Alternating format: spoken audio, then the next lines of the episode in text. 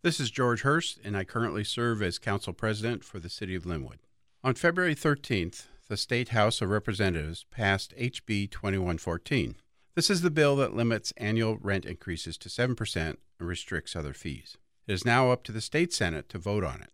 A guest commentator on this show spoke against this bill and complained, among other things, that tenants were looking for a free lunch. The ongoing conversation regarding the pros and cons of HB 2114 has centered on tenants who live in apartment buildings or single family homes.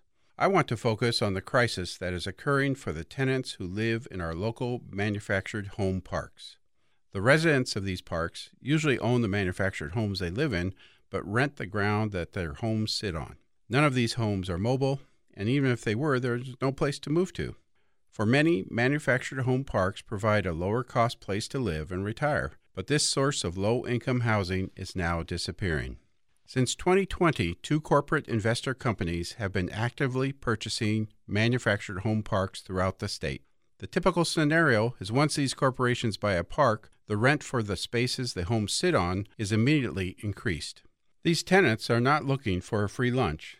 The residents of Lakewood Villa in Kenmore were assessed varying rent increases, starting at 10% and going up to 20% in 2023 after the park was sold.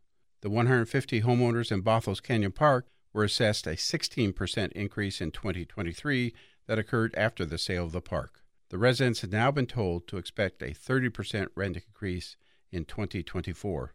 That is a 46% increase in rent.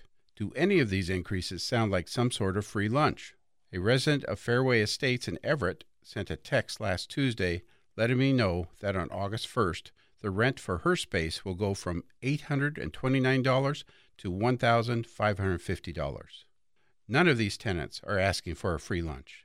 What they want is to be free from the fear of economic eviction. They are not bad tenants, but they are on fixed incomes, and for many the choice is now between rent, food, or medical care.